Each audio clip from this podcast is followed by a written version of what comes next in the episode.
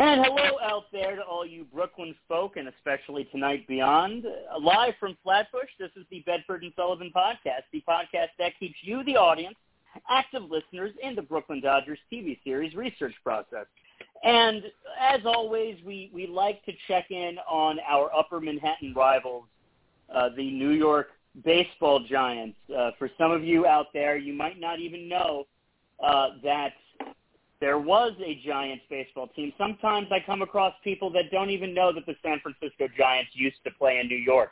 They might not be baseball fans, but it's still the education continues. And uh, the New York football Giants are literally called that corporately still to this day because they get their name from the New York Giants of Upper Manhattan, the Polo Grounds. And somebody continuing the legacy, continuing to champion the legacy of that baseball team from the Polo Grounds is Gary Mintz of the New York Giants Preservation Society. Welcome, Gary, as always. Sam, pleasure to be here. Thank you for having me back. Of course. And we also have somebody who hails from Brooklyn, but really is all over the New York baseball map, and really the baseball map in and of itself, and that is the Brooklyn Trolley blogger, Mike LeColant. Hey, Mike, how you doing? Hello, thank you very kindly. And uh, yeah, baseball. I'm uh, I'm excited to talk about the New York Giants, and uh, always excited to talk baseball. So thank you very much for letting me participate. Of course, and you know we're going to get to what you were documenting recently uh, regarding the New York Baseball Giants, as well as the New York Baseball Yankees. And there was a New York Football Yankees so that that isn't so crazy to say uh, to differentiate. But I'm going off the rails a little bit. Let's get back on track. And first, I'm going to go to you, Gary, uh, regarding uh, something that we have not talked about since he got into the Hall of Fame, and that is Gil Hodges today on his birthday. And unfortunately, of course, it was the 50th anniversary of his death a couple of years, a couple days ago, excuse me. So, your your impressions first off, on Gil Hodges getting into the Hall of Fame? Uh, way too long. Totally respected man, player, manager. Uh, certainly a long time coming. Um, I think New York Giant fans, all baseball fans, have nothing but total respect for him, and uh, I'm so happy. I have a lot of Dodger friend, uh, friends who were championing championing him for this uh, act, for this um, place in the hall, and thank goodness he uh, got in because I had friends who said they would never go back to the Hall of Fame until he was put in. So they did the right thing. Um, I also am a former teacher, and many many years ago, I uh, I wrote baseball mock trials, and one of those trials was on whether or not Hodges belonged in the Hall of Fame. And the verdict was read by a series of uh, lawyers, and they granted him his place in the Hall. Uh, unfortunately, I had to wait probably a decade. I don't, I don't even remember when I did that. Probably about 2008, maybe 2007. So, but the uh, wait was worth it for him and his family. It sure was, and um, I, I want to loop over to you on uh, this birthday of his, Mike, and, and you know, uh, of course, we're here overall to talk about the New York Giants, but uh, the the I, you know I'm going to have to look up exactly what his stats were against the New York Giants. He was a a big part of that rivalry in the 40s and 50s. Oh, without a doubt. Uh, uh, I have all these thought bubbles exploding over my head right now. Uh, but if you think, and not just here, anywhere, uh, you know, Gil Hodges has, has passed some time ago, and yet we speak of him as if as, as if he were still among us. Uh, he's in our daily conversation, and there's very very few people in any realm of life that you know uh, we can say that about. Gil Hodges is special, and uh, uh, it's just uh, a great ball player. Uh, it's ponderous to me uh, why it took so long. I think the evidence was clear. Uh, he dominated for at least a decade, and uh, his participation in this rivalry between Brooklyn and Upper Manhattan, uh, you know, he's right up there with the Titans amongst them all. So uh, Yeah, that that he was, and I I am now curious as to what his numbers were, and I'm going to have to look that up in a, a moment. But I'm I'm going to go to the owner and proprietor of the New York Giants Preservation Society, Gary Mintz, to give us, as we always like to call it, a shameless plug. Uh, you've been on a few times, Gary. However, there could be very well somebody listening who does not know about the New York Giants Preservation Society. So please, shameless plug away and let us know what you guys have been up to lately. Thanks, Sam. Well, you know, we've been an organization for over a decade. Um, initially, we set up the organization uh, to have live meetings in Manhattan. We used to have, you know, three or four a year, and it, it was very difficult.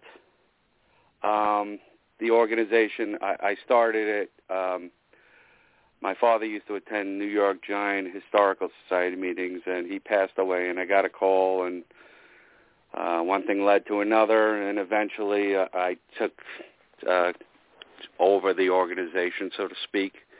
Um, somebody has to, so I, I decided I, I would be that person in fear of uh, the organization just going, um, you know, to, bottoms up. Um, anyway, uh, because of COVID, we did not have any live meetings, and somebody said to me, "Hey, you know, maybe we could do some uh, virtual meetings." Um, and I wasn't too keen on that right away. I was retiring as a school teacher. Didn't really, know, you know, I was teaching students on the computer, but I didn't know if I'd be able to really uh, manage this. But um, you know, uh, I, I did learn how to do that, and since 2020, we've had over 65 Zoom guest speakers. Usually have them every Thursday. Uh, I would say in a month, uh, you know, in a in a four month, I'm sorry, a four week month, we probably have three speakers. In a five week month, four speakers.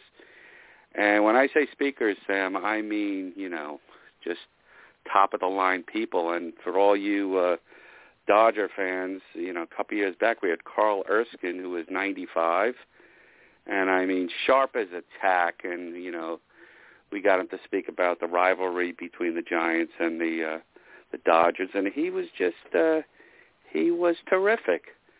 And we've had uh, Jon Miller, we've had uh, uh, countless writers who wrote books about both the New York and the San Francisco Giants.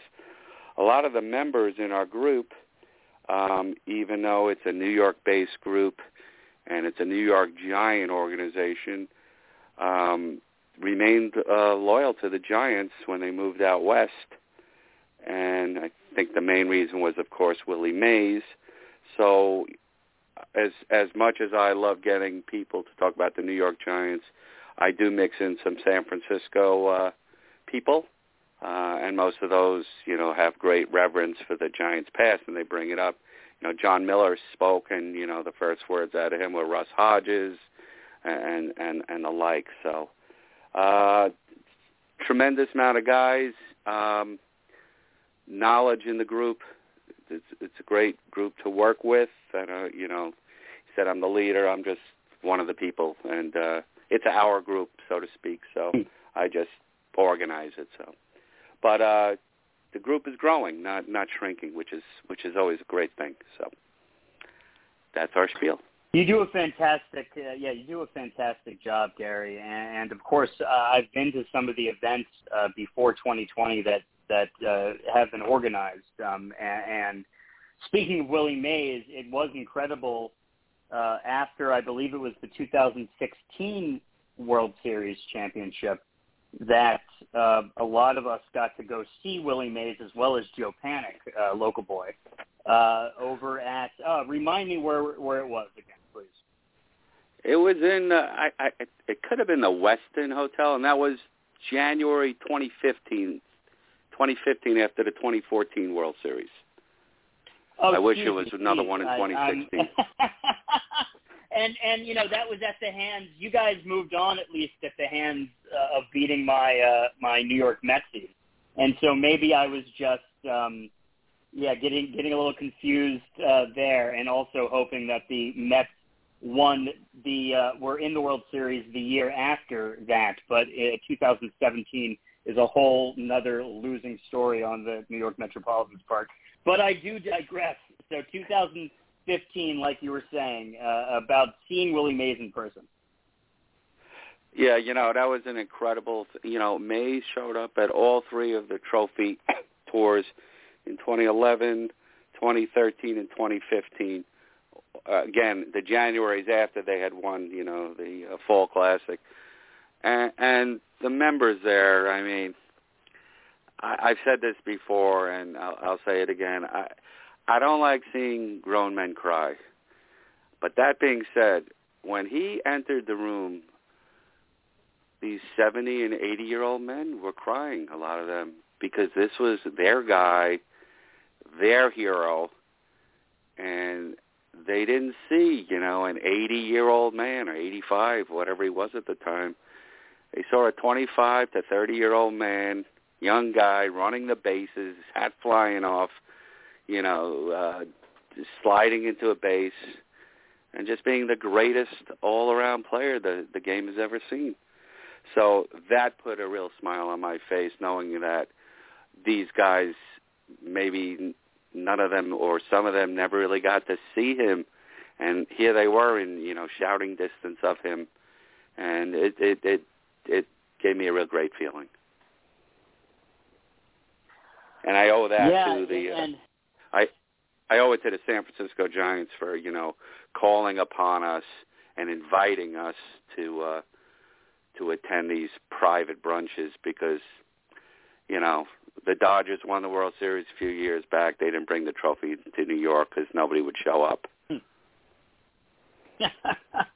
yeah, and Walter O'Malley, Walter F. O'Malley, and and the F is actually Exactly. his middle name. Uh, even though uh, I'm sure a lot of people have put uh, a certain word in between Walter and O'Malley to represent that F before. Mike, you know, you you uh, you really are a scholar of the the American game.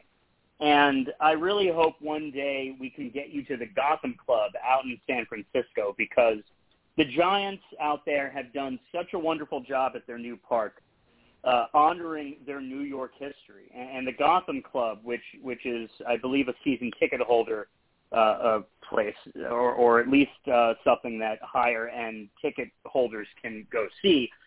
They, they they do such a wonderful job with the feeling that you're in a, a, a kind of like an old location, really that that is back in New York, and it's actually I believe it's the first place that I ever saw the photograph of Babe Ruth in a New York Giants uniform next to John McGraw, which was was from a championship. Uh, I'm sorry, excuse me, a charity game. Um, but I, I really hope you, as a scholar, get to see the San Francisco job they've done honoring New York. I I, I would love to see that. I, I really would. Uh, that would be nice uh, if I could ever get out there and see that. But we mentioned two people so far, Gil Hodges and Willie Mays. You know, that's where my baseball education really started. Uh, Sam, as you know, uh, I finally got settled in Brooklyn. Uh, I was born, you know, when I was born, we lived up in Washington Heights, and by the time I settled in Brooklyn, uh, that's right around the time that Gil Hodges passed away. Uh, so my education about him and the Brooklyn Dodgers started then. But simultaneously, going to Met games, uh, especially uh, with my mother, my aunt, her sister, and my uncle and my father. That's when my education about Willie Mays started, when he came to the Mets. And that's all my aunt spoke about was Willie Mays. So those two people, I was probably educated earliest and and and mostly uh, more than any Met at the time, even Tom Seaver, because we would sit there at Shea Stadium watching Met games, uh, but we'd be talking Willie Mays, my aunt and aunt. So it's uh, you know it's ironic that we spoke of these two gentlemen, and uh, truly and honestly, my baseball education started with those two gentlemen, and I'll throw in Hank Aaron because uh, he was the first person uh, that uh, I would say at the at the time this seven year old, uh, the first baseball player I ever deified, and I think that's appropriate, right? I would uh, I would say so, um, and you know it's just come to my attention that Tommy Davis has passed, the late Tommy Davis, who was a Brooklyn-born uh, man, and something That's I'm right. just finding out now. Uh, his first year over there with the Los Angeles Dodgers, he got one plate appearance in 1959 at age 20. I I went when I saw that he had passed, um, and I'll go to you first, Gary. When I saw that he had passed, I was wondering what his uh, minor league experience with uh, under the Dodgers organization was, and I uh, he went to Boys High School in Brooklyn, New York, and I'm gonna have to find out exactly where that was. But uh, you know, uh, my heart goes out to his family and the entire Dodgers organization. Uh, if you can speak briefly, if you if you know anything, Gary, about Tommy Davis. I just knew him as a Los Angeles Dodger, and mostly, you know, he was a very, very good hitter. Um, when he first started playing, those were my like beginnings as a fan. I, I became a fan in '69, and I remember him on the Dodgers in the early '70s.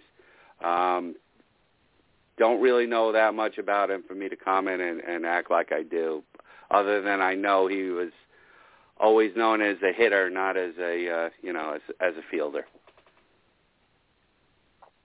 Mike in the D League for Brooklyn in 1957 at age 18, he batted 357 with 17 home runs and 104 RBIs before taking his talents to the West Coast with the rest of the organization.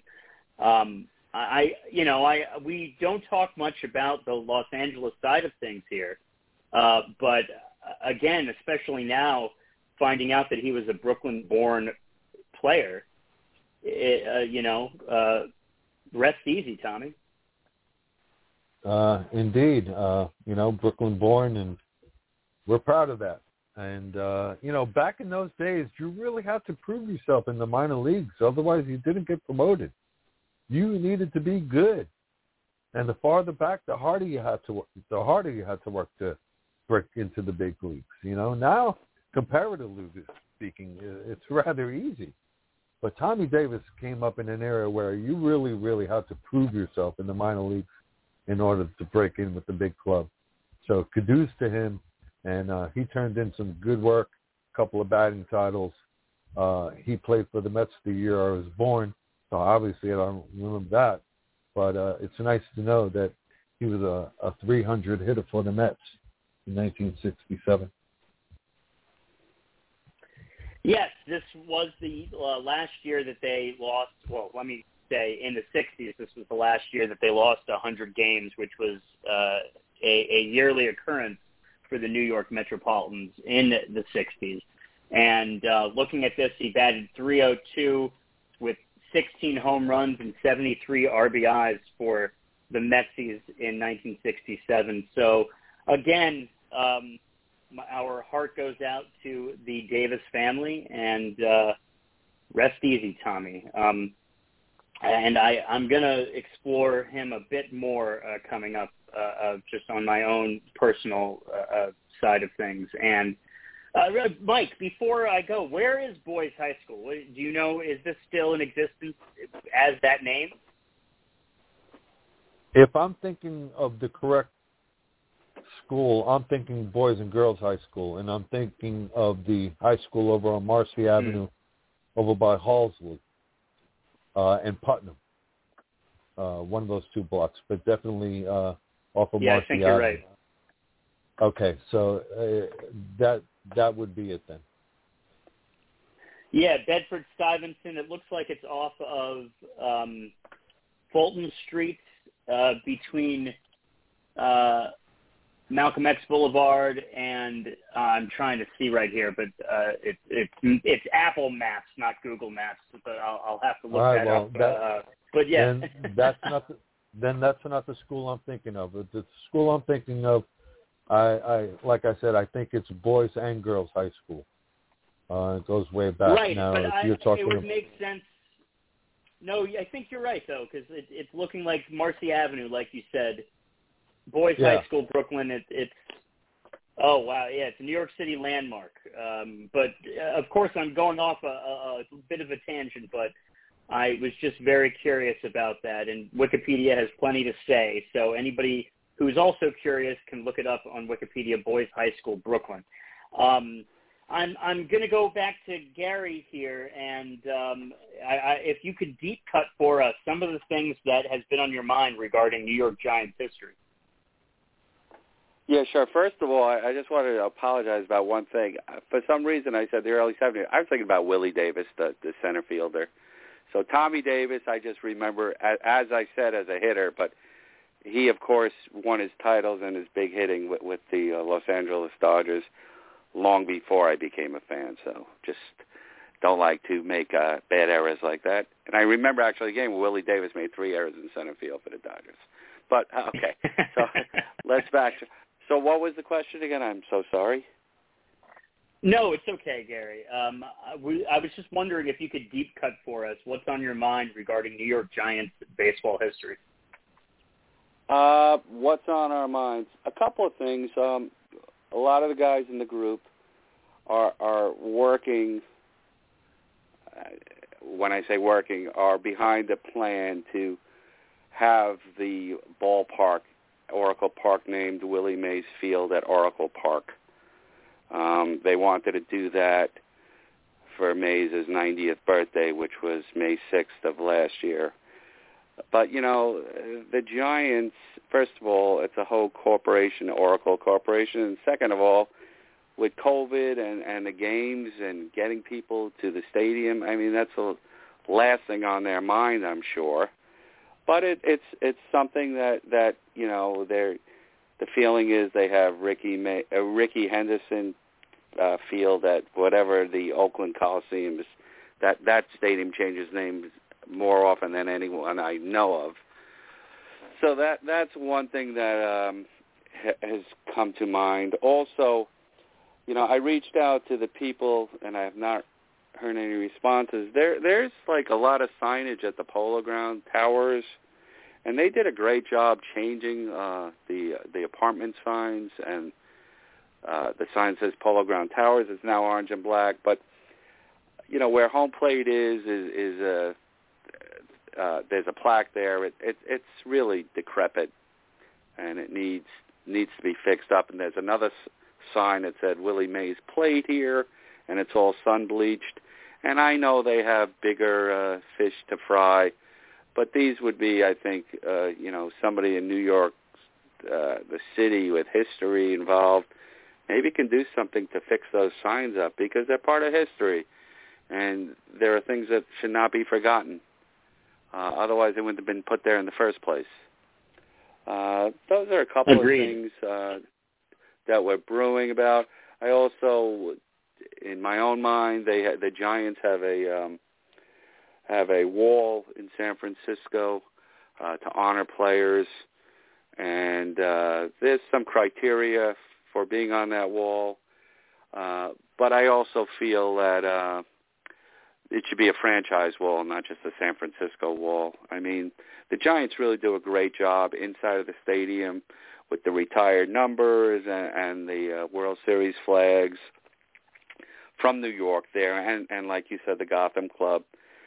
But you know, when you're looking at a, a, a you know a Mel Ott uh, jersey retired number there in Carl Hubbell, you know, a nice plaque outside explaining to these young fans, well, why is that number up there? Well, here's the reason.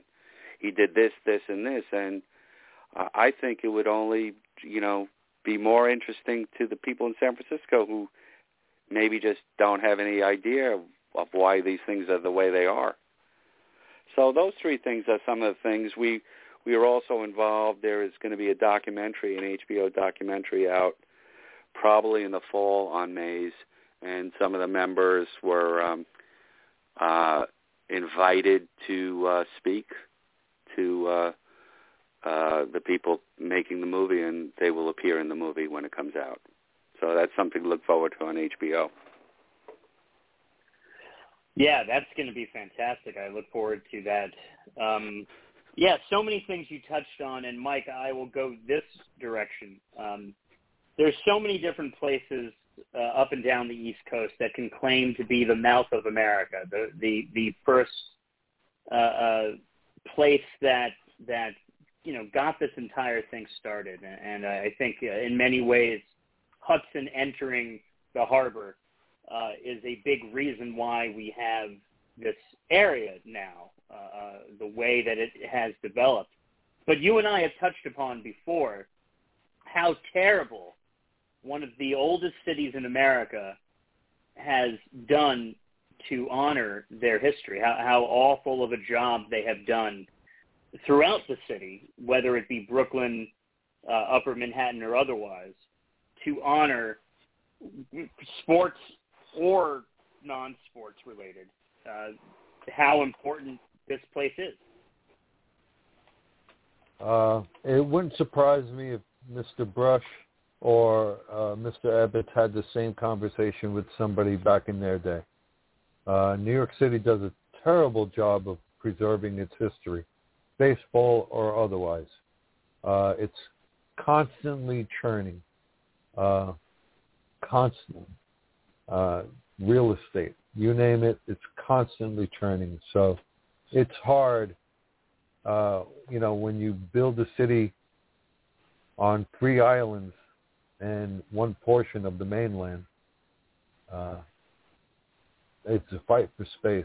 Uh, I, I don't know what else to say other than, you know, I find it incredulous that here in New York City, yeah, sure, there's Cooperstown, but here in New York City, we don't have our own uh, library and museum, even on a small scale.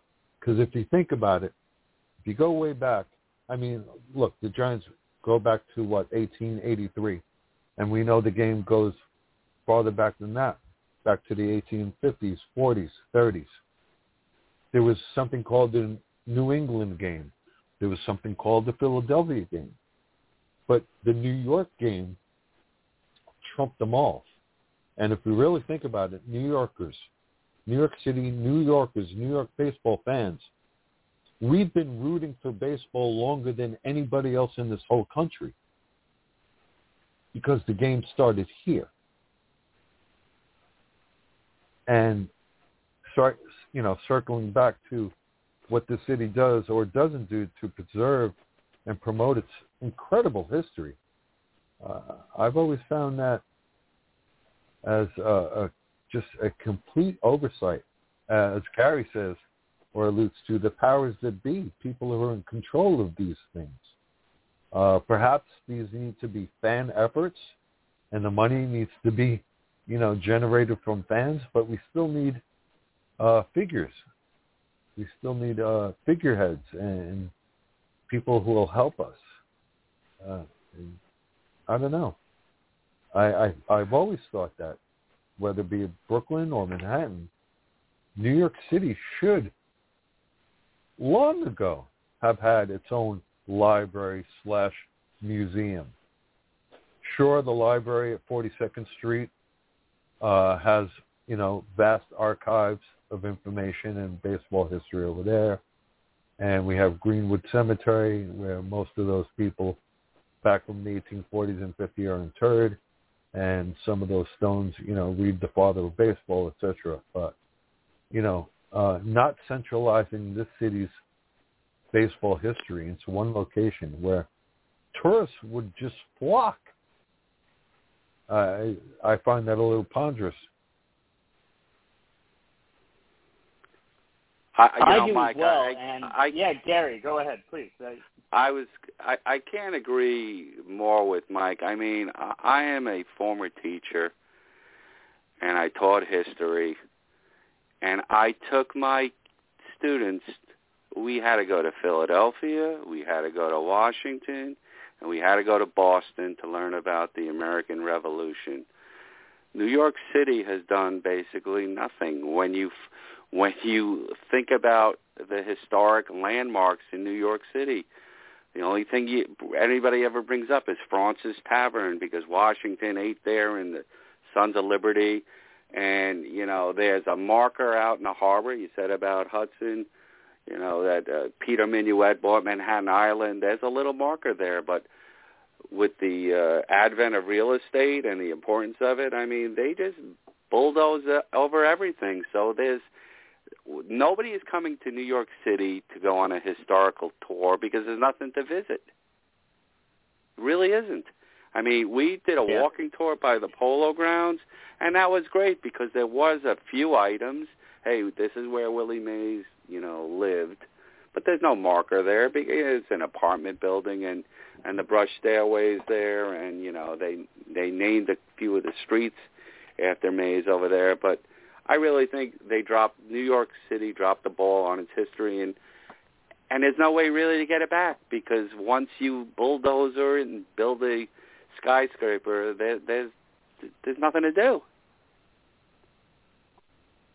Uh, so, Mike, do you think that's just, uh, you know, kind of? Do you think that's just a symptom of what this city represents about ever since the beginning, it's kind of always been about forward progress, and you know, of course, to the detriment of places like Penn Station and Ebbets Field and the Polo Grounds.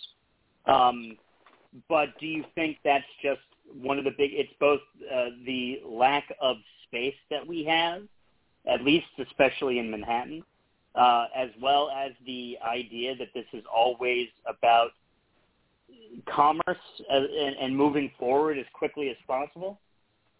Well, you know, there's little grains of truth in everything. Uh, every other city, basically every other city in this country gets to spread out.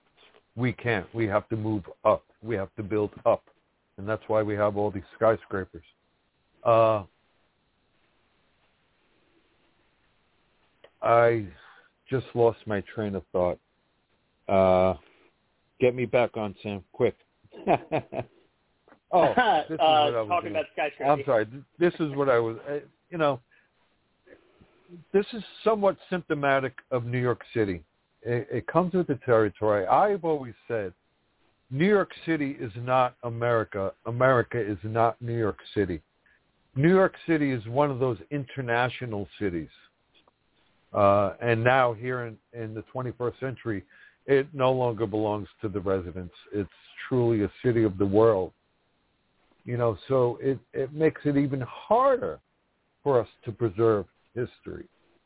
Uh, whereas you go to other cities in this country and other cities, preserving the history is much more easier and feasible. Uh, but here, it's so tough. We spoke of real estate, uh, and the constant spillover uh, in in the city. Uh, people come and people go, and Sam, you know, we throw this factoid out all the time that one in, in every seven people in this country can trace their families back somehow through Brooklyn. So it's constantly spilling over, and it's you know retaining history here is very very difficult but again, you know, I have this philosophy that again, uh, New York City is not re- representative per se of America. America is not representative per se of New York City. Uh, we're different, and we're more international, uh, along with those other cities of the world. And this city truly belongs to the globe, uh, not necessarily to the residents of the five boroughs. Gary, wherever you want to pick it up from there.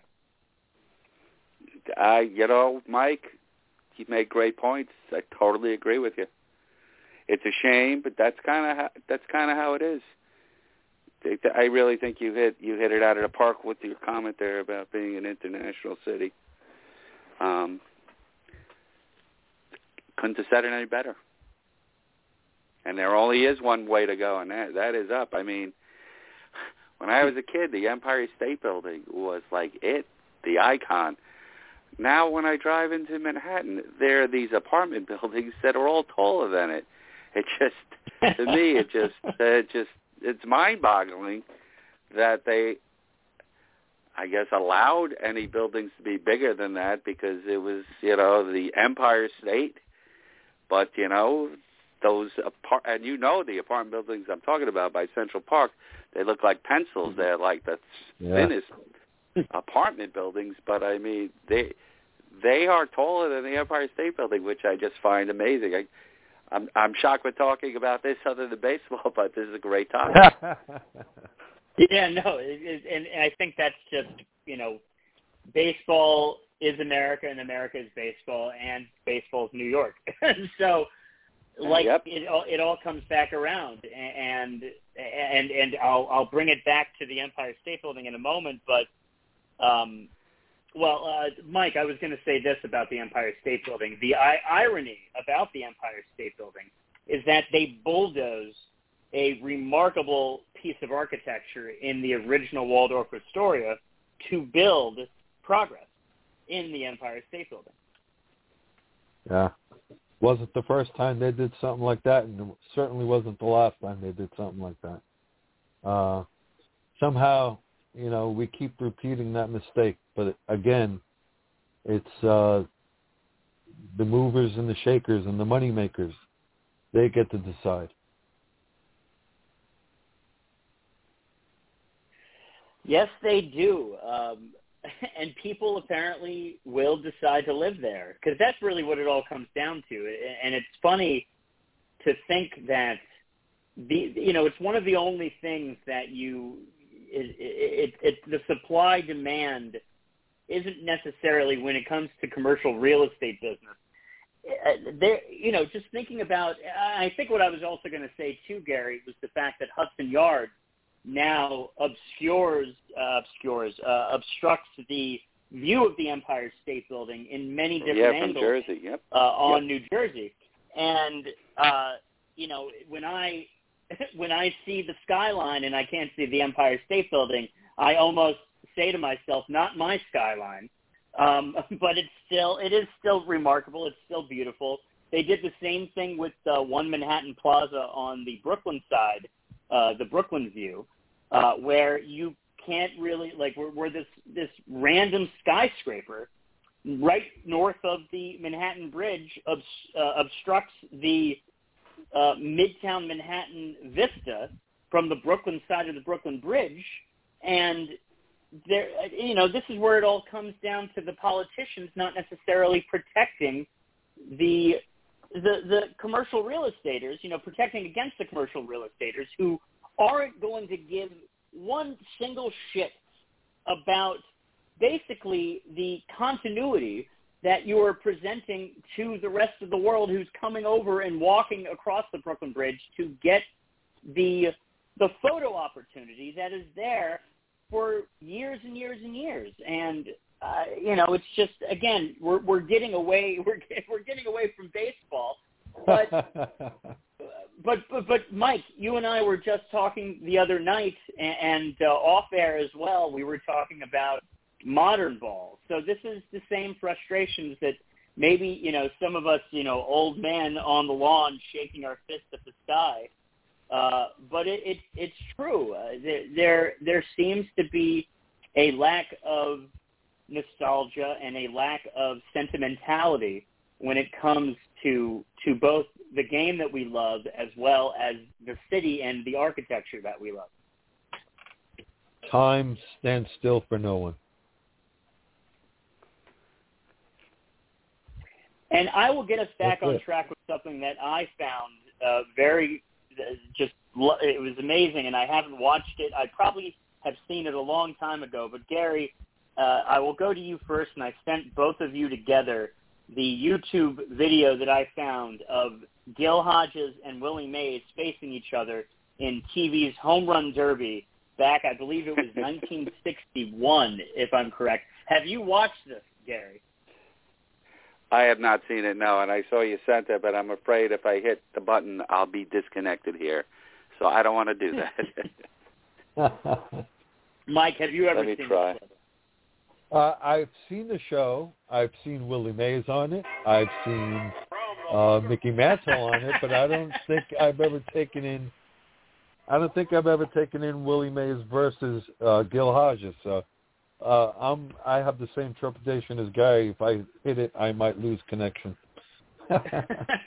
well, I love that Gary just added the soundtrack to our podcast, and I I believe if it's if it's on YouTube, uh, uh, which probably already commits some copyright violations, then us having a, a one second clip of that lovely, lovely home run derby tune at the beginning of it.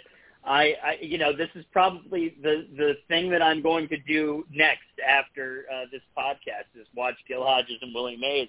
I mean, talk about a a time capsule, Gary. Yeah, you know, uh, I I think you know I think I got it on. I think wasn't it in Wrigley Field in uh, California? The game, the Yes. uh, Derby was held. Yeah. Yeah, I I see it now, and I I see Hodges there with with Willie. That's a great, great, great stuff. Really is. And to see them both so so young and uh really Hodges died so early. I remember when he died, you know, a few years after they won the World Series.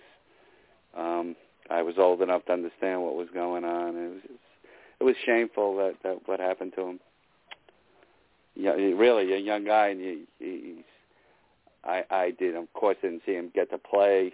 I remember him uh, you know, looking him up playing for the Dodgers and I I do remember that he managed the uh, uh the Senators and then came to the Mets and uh instrumental in them um winning their first World Series. So I'm reading this right here. Filmed in California for three weeks in December of 1959, the series aired in syndication from January 9th to July 2nd, 1960, and helped inspire the Home Run Derby event that is now held the day before the annual Major League Baseball All-Star Game. Uh, ESPN staged a revival of the show in 1989. Um, looking at this, I mean, it, it is remarkable. I, I, for one thing, you know, considering that this is now, I think, like a storage facility, Mike. If you look, speaking of, of tearing down history, uh, th- this, I believe, is in the south central location of Los Angeles, uh, Wrigley Field. And if this was literally all these episodes were filmed, I, I have to look up exactly what they mean by filmed in California for three weeks in December of 1959. Um, they, I guess, they just you know churned out about 20 something episodes uh, with some of the best uh, baseball had to offer at the time. And here you have a very recently turned San Francisco and Los Angeles Dodgers franchise. Uh, indeed. Uh, everything changed. Everything changed. Uh, you know, uh, California, uh, when the National League got there, the American League scurried to get into California and, and compete uh, with the Angels and the Seattle Pilots and, you know, uprooting the A's all over again from Kansas City to Oakland.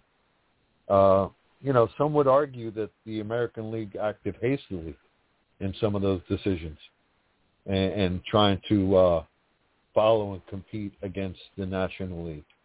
But again, uh, it's a signal that times are changing. Uh, you know, uh, the National League and the American League no longer have that business rivalry. Commissioner Selig eliminated that when he eliminated the individual offices, and now MLB is under one umbrella. So you know, uh, everything changes, and like I said, time stands still for no one. Yeah, now next year they're talking about there's basically going to be every team is going to play every team. Yeah. Yeah, how are they going to make that schedule work for everybody? That's that's going to be very interesting. I think they're. Gonna, uh, I mean, in, in the disgusting way possible. yeah, they're going to cut down the interdivisional games, and then you know, so the Mets will be playing the Braves and the Phillies instead of 18 or 19 times. I probably like I would assume like 15 times, something something to that effect. Yeah, however they make it work with everybody facing each other at some point, you know, you have to still, Mike, have those that amount of of, of games in some fashion, whether it's 15 or, or or not. You you have to. There has to be divisional rivals. that that I mean, I, I'm trying to think about the way it works in basketball, and it seems to be that uh, you know, let's say the Brooklyn Nets and the New York Knicks, they face each other four times. Am I correct? Uh, yeah. Or is it more than that? So four times. Uh, it's that it's either four or five times. I think it's four. But so it at seems least to me that that yeah. I mean, I I I can't stand into league anymore. I never liked it in the first place, but at least the schedules are going to be evened out and fair. Uh, whereas previously, you know, let's just use the Mets, the Braves, and the Phillies for an example. We wouldn't have had the same schedule. We might have played the Twins, the Phillies might have played, I don't know, Seattle, and the Braves might have played uh, the Texas Rangers. Uh, at least now there's going to be uniformity, and everyone will play all the teams in equal amounts. So that randomness, at least that part of the scheduling, has been eliminated. You are you are listening to the Bedford and Sullivan podcast, and we are so thankful that you are. And uh, I'm going to we're going to go to the uh, modern game and ask Gary about uh, the 2022 San Francisco Giants. And looking, you know, you're coming off of a surprise 107 55 first place victory in the NL West last year. Uh, so how are, how are you guys looking going into the 2022 season? Sam, we're not going to win 107 games, okay? That I'll tell you right off the bat. last last year came out of nowhere. It was an amazing year. I was tired at the end of the year. I that's this every day they had a win and the Dodgers won. It was it was a great series. My only regret, you win that many games. It's a shame they couldn't win the World Series because I don't know how many opportunities you get to be that good for that period of time and not cash in. And the Dodgers had more talent than them on paper. There's there's no question about it. Do I think that the season uh, then was, you know, it ended poorly because they didn't win? No, I was still very, very proud of them. Uh, this year, going in, I think the Giants have a very good pitching staff. Um, their starters are, are, are very good. Are they great? No. Logan Webb has a chance to be very, very good, uh, as does uh, Rodon, who they got from the White Sox. Um, I think their uh, hitting has uh, needs to improve. Um, they did not replace Kris Bryant or Buster Posey. Um, Evan Longoria is always hurt. Um, if he doesn't come back, I'm not going to shed tears. Um, and but the the most important thing is I think they have um, the uh, front office knows what they're doing and if they need to get a player, and if a player is avail- available to help them, you know, into the season, I think a deal will be made. Uh, so I am looking forward very much to the season, um, but my expectations cannot be anywhere near as high as they were at the end of the season, where I actually started to believe that they could win the World Series. Hmm. You know, Mike, it seemed as if the Dodgers leapfrogged the Giants uh, after the Giants won their first three World Championships on San Francisco soil. Um, and then all of a sudden last year, the rivalry was just rekindled in the best way possible. The two best teams in the National League, and quite the series to finish that rivalry for 2021. Sure. Uh, I know those two fan bases, man, they go at it. they go at it like the Hatfields and the, and the McCoys. Uh, but last year, what the Giants accomplished is every general manager's dream.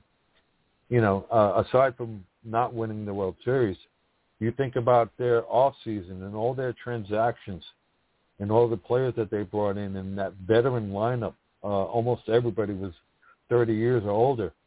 Uh, to win 107 games, like I said, that's a general manager's dream. Uh, you know, they fell a little short of the ultimate goal, but uh, what an excellent season, and uh, you know, it worked out. Rarely do you see uh, that many transactions, uh, so many veterans come together and puts together a season like they did last year. Uh, the next best example I could possibly think of might be uh, the Phillies from the 80s, I believe, the Wheeze Kids. Not the Whiz Kids, the Wheeze Kids. kids. Uh, but uh, that was a good job by then. And, and Gary said it very well. The front office over there, they know what they're doing. So uh, I would have confidence moving forward if I was a Giants fan, a San Francisco Giants fan.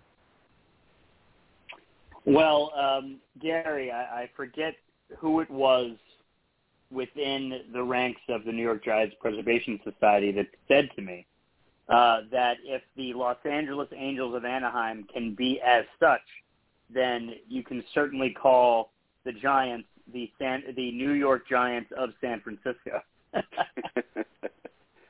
well, a lot of these gentlemen still think that the Giants are on vacation in San Francisco, and they will eventually return home. So.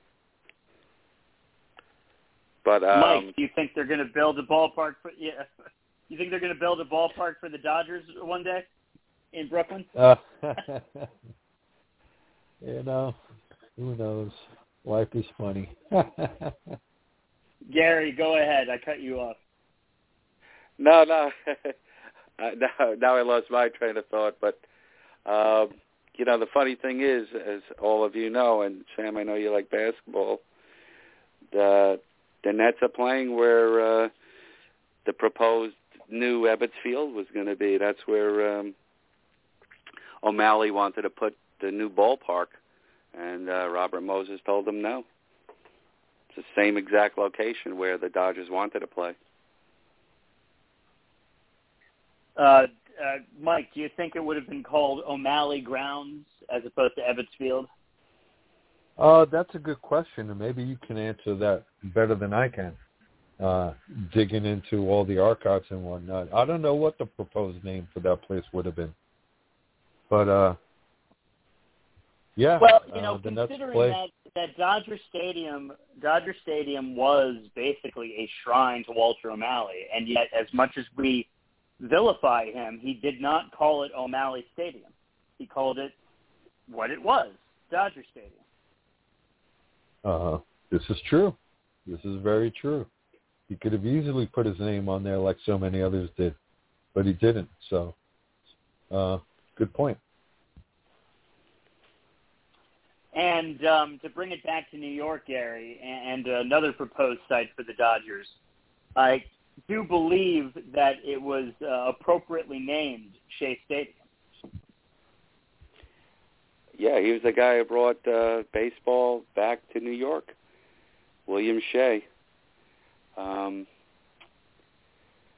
I know the Giant. You know, the, the Giants were going to leave, and no matter what it seemed, and the Dodgers were kind of hemming and hawing, but because you know the Dodgers were making, I think, more money at the time than the Yankees, but you know O'Malley wanted it his way, and you know that's why I feel that I think the Giant fans are more accepting that they left, even though you know if I was a kid and half and I'd be heartbroken. I don't know if I could root for my team, Uh, but I think the Dodgers were more interwoven into the fabric of uh, Brooklyn, and and that just the love affair cannot be replaced, and that's why you have, I think, more much more hatred toward O'Malley than than Horace Stoneham. Mike, imagine a world where the Giants move to Mount Vernon and the Dodgers move to Queens.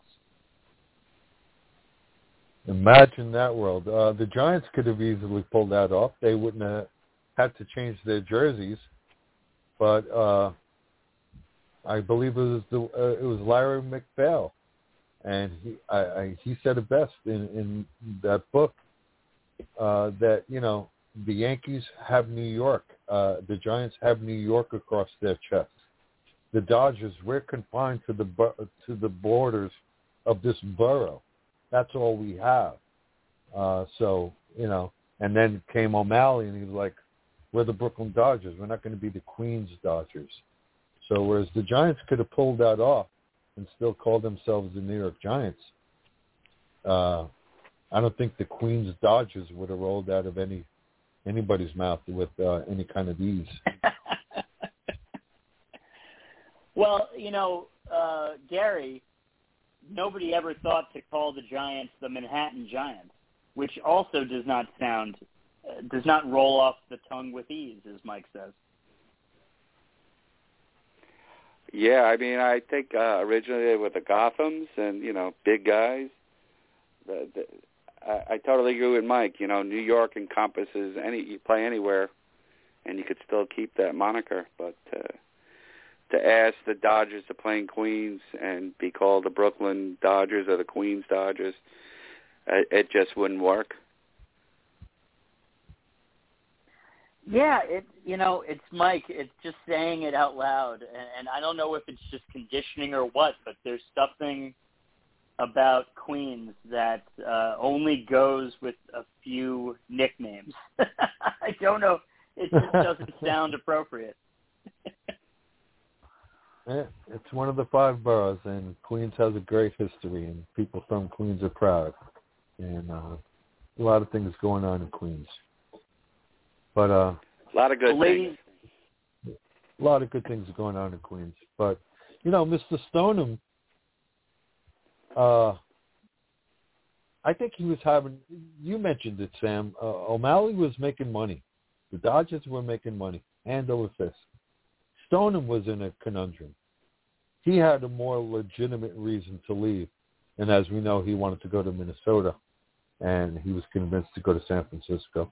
Uh, but he had a more legitimate beef.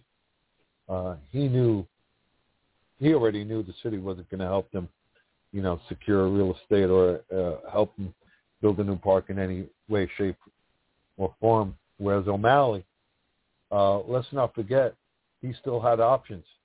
And Mr. Rockefeller offered to help him finance acquisition of the property so he could build his stadium. Still refused, and he still took the deal and went to L.A. Now we all know uh, that was a deal he couldn't refuse. It was just such a great offer. Who could refuse that? But uh, Stoneham wasn't catching a lot of heat. I don't believe uh, his his beefs were a lot a lot more legitimate and and real true to life than O'Malley's were. Even though yeah, Ebbets was becoming old and uh, you know run down, but still O'Malley had an option available to him that Mr. Stone perhaps did not. And it was Mr. O'Malley who instigated that both teams go to the West Coast. You know, Walter O'Malley had a window of three years to not leave for Los Angeles, and he sped up the process, Gary. He he had it in his mind to leave. That that's for sure. And you know, like I said before, they were they were so profitable. I remember reading they were making more money than the Yankees.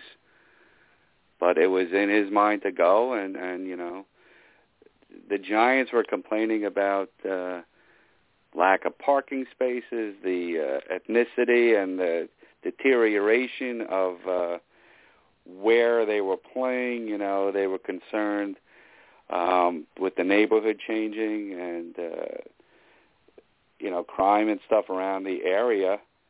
And you know the famous line of, uh, well, you know, Stoneham saying he hasn't seen any of the fathers at the game. That's why they were. I think the last game drew like eleven thousand people.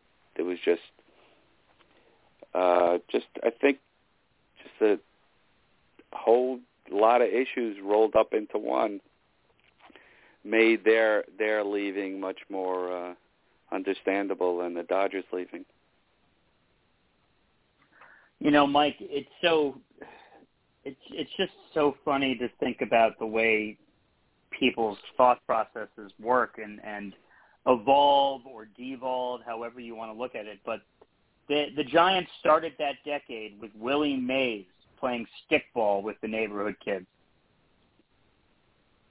Mike, you there? My apologies. My apologies. Dollar in the jar. But you're talking about a day where, uh, you know, athletes were less separated from the average person. You know, I mean, even back in the 1800s, uh, ball players were being paid six, seven times more, eight times more than the common man.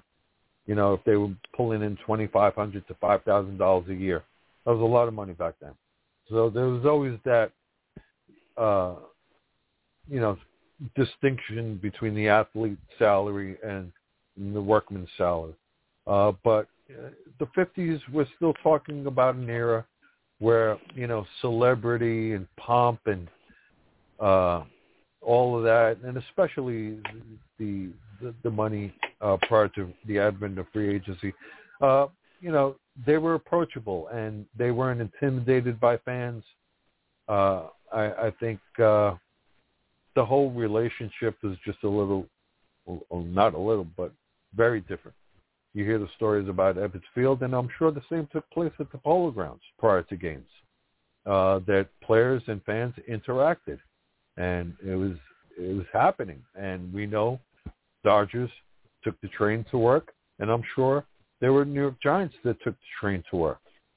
Uh, and that was common to be on, say, the IRT and see a ball a ball player. And uh, we've heard the anecdotes. Hey, Gil, have a good game today, and you'd be like, "Thanks, chum." You know, I'll, I'll try to do good for the for the neighborhood. Those days are gone. I don't think New York New Yorkers per se are starstruck. I think we're far from it. Uh, but those days of intermingling are they've been over. They've been over.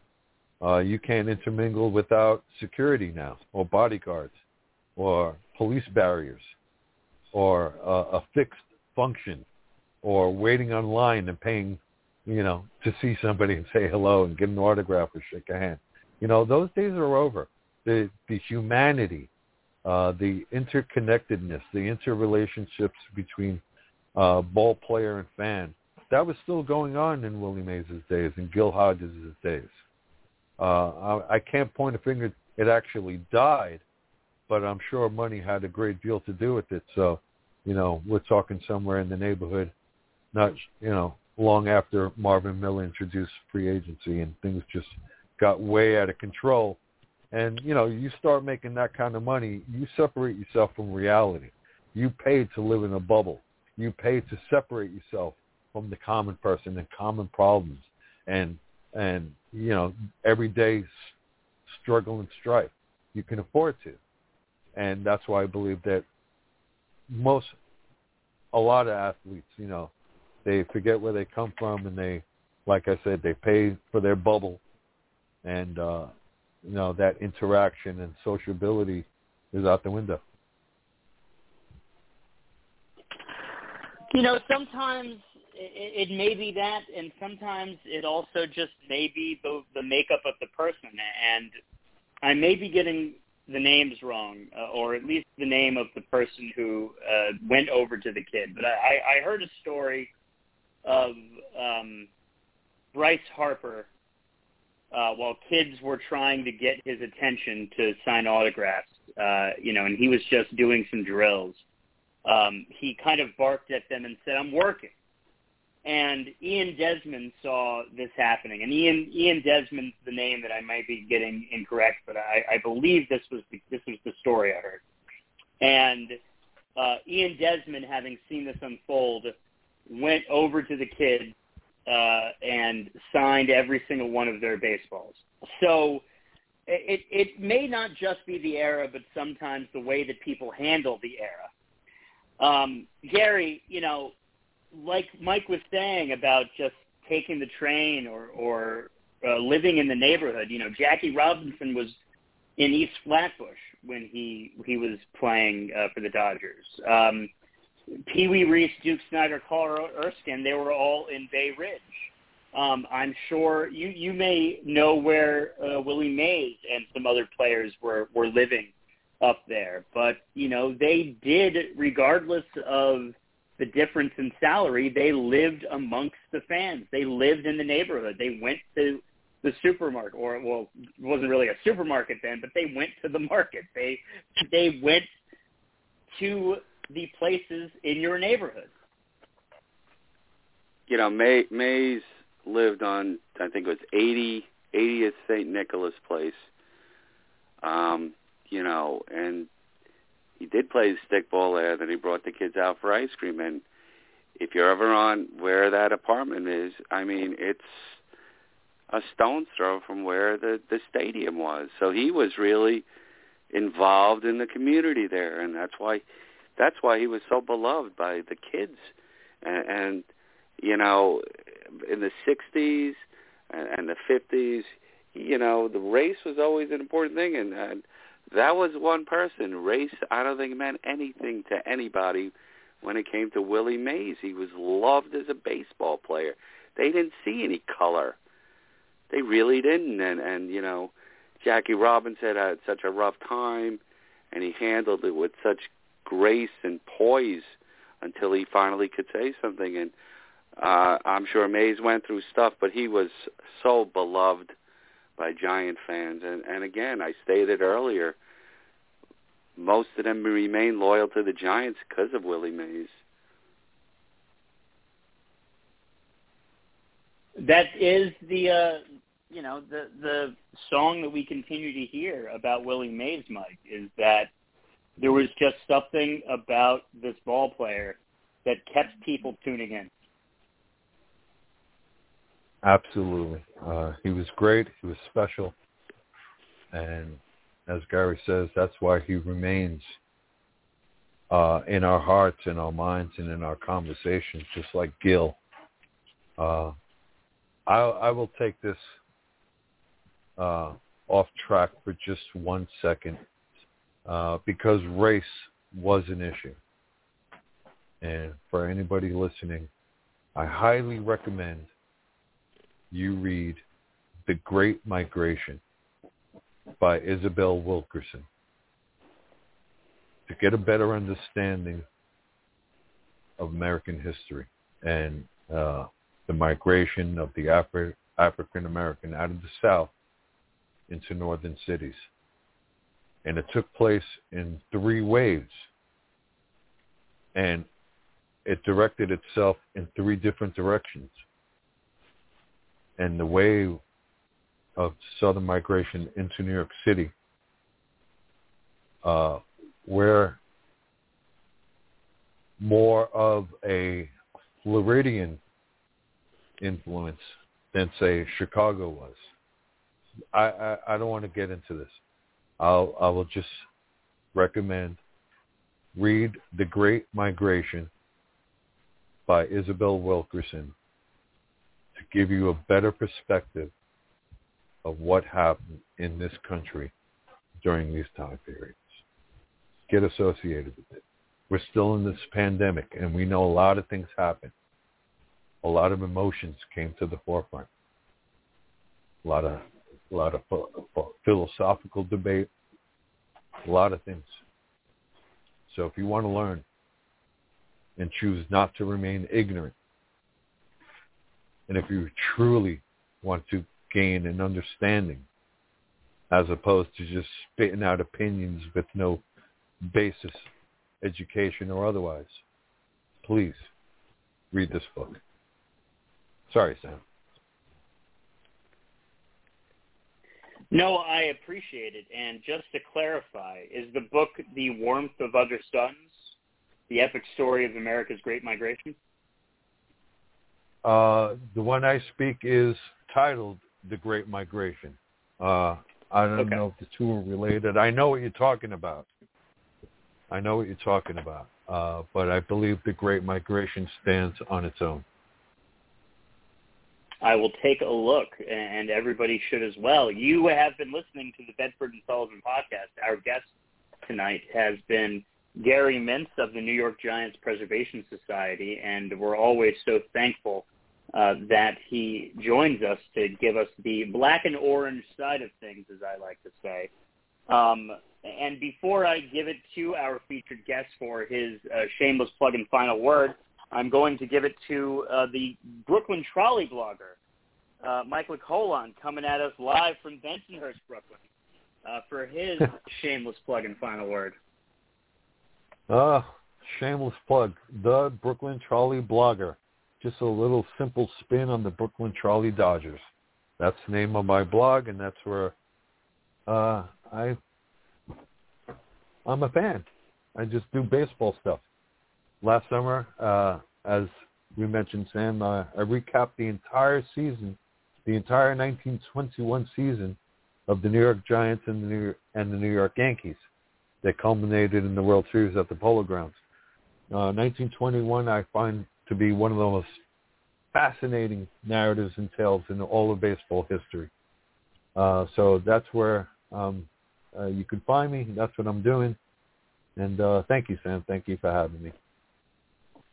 And Mike, I appreciate you bringing that back around since that's all I talked about before the podcast. And of course, this was the first we mentioned it on air about that 1921 season. So it's it's you know so it, it's interesting and fascinating all the different places that conversation can take you. So thank you for that, and we look forward to uh, taking a look at what you have further on the Brooklyn Trolley Blogger website. Um, so without further ado, I will go to Gary Mintz, the New York Giants Preservation Society.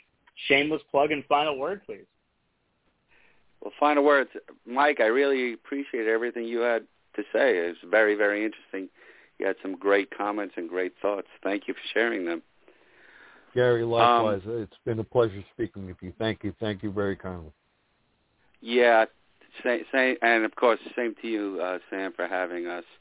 Um, just anybody's interested in um, joining a great organization, we do not charge dues or anything. We have li- you know live entertainment uh, most Thursdays, having to do with uh, most ninety percent of the time with the uh, with the Giants, both New York and San Francisco. Um, I don't usually publish our events online, just because I get fearful sometimes of uh, who might come and uh, disrupt um, disrupt the programming. Uh, but we have I send out constant information. So if you uh, would like to join our society, you can contact Sam. He'll get you out my email, and uh, we'd love to have you aboard. Again, it's a great organization. Um, we are very proud of what we've achieved. Uh, we are not uh, we are proactive. We are not just sitting here living in the past. Although, based on some of our discussions tonight, that might not be such a bad thing. But we do look forward. uh, we uh, want things to uh, progress, and uh, we don't want the uh, the legacy of the New York Giants to die out, even though uh, a lot of us are getting up there in age. Well, one way or another, uh, you know, age gets the, the age and time gets the best of all of us. Uh, I'm catching up to all of you rather quickly, but somehow, some way, we're going to keep Wait, how could you how could you both- catch how could you catch up quickly? We're still going ahead, so you're always going to be the same young guy you are compared to us.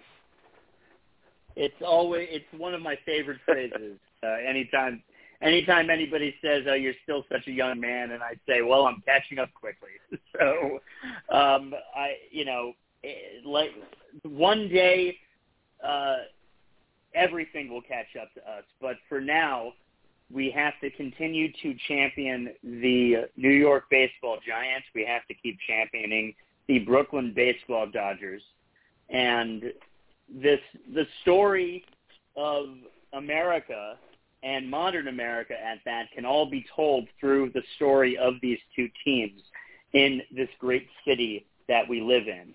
And uh, my favorite city, as I always like to say, is the city of Brooklyn. But I do hail from Manhattan, and I cannot leave my Manhattan roots behind. So um, everybody out there, make sure that you uh, check out the New York Giants Preservation Society. Make sure that you check out Brooklyn Trolley Blogger. And rest in peace, rest easy, Gil Hodges, and rest in peace, rest easy, Tommy Davis. Good night, everybody. Thank you for listening. Catch you next time. Take care.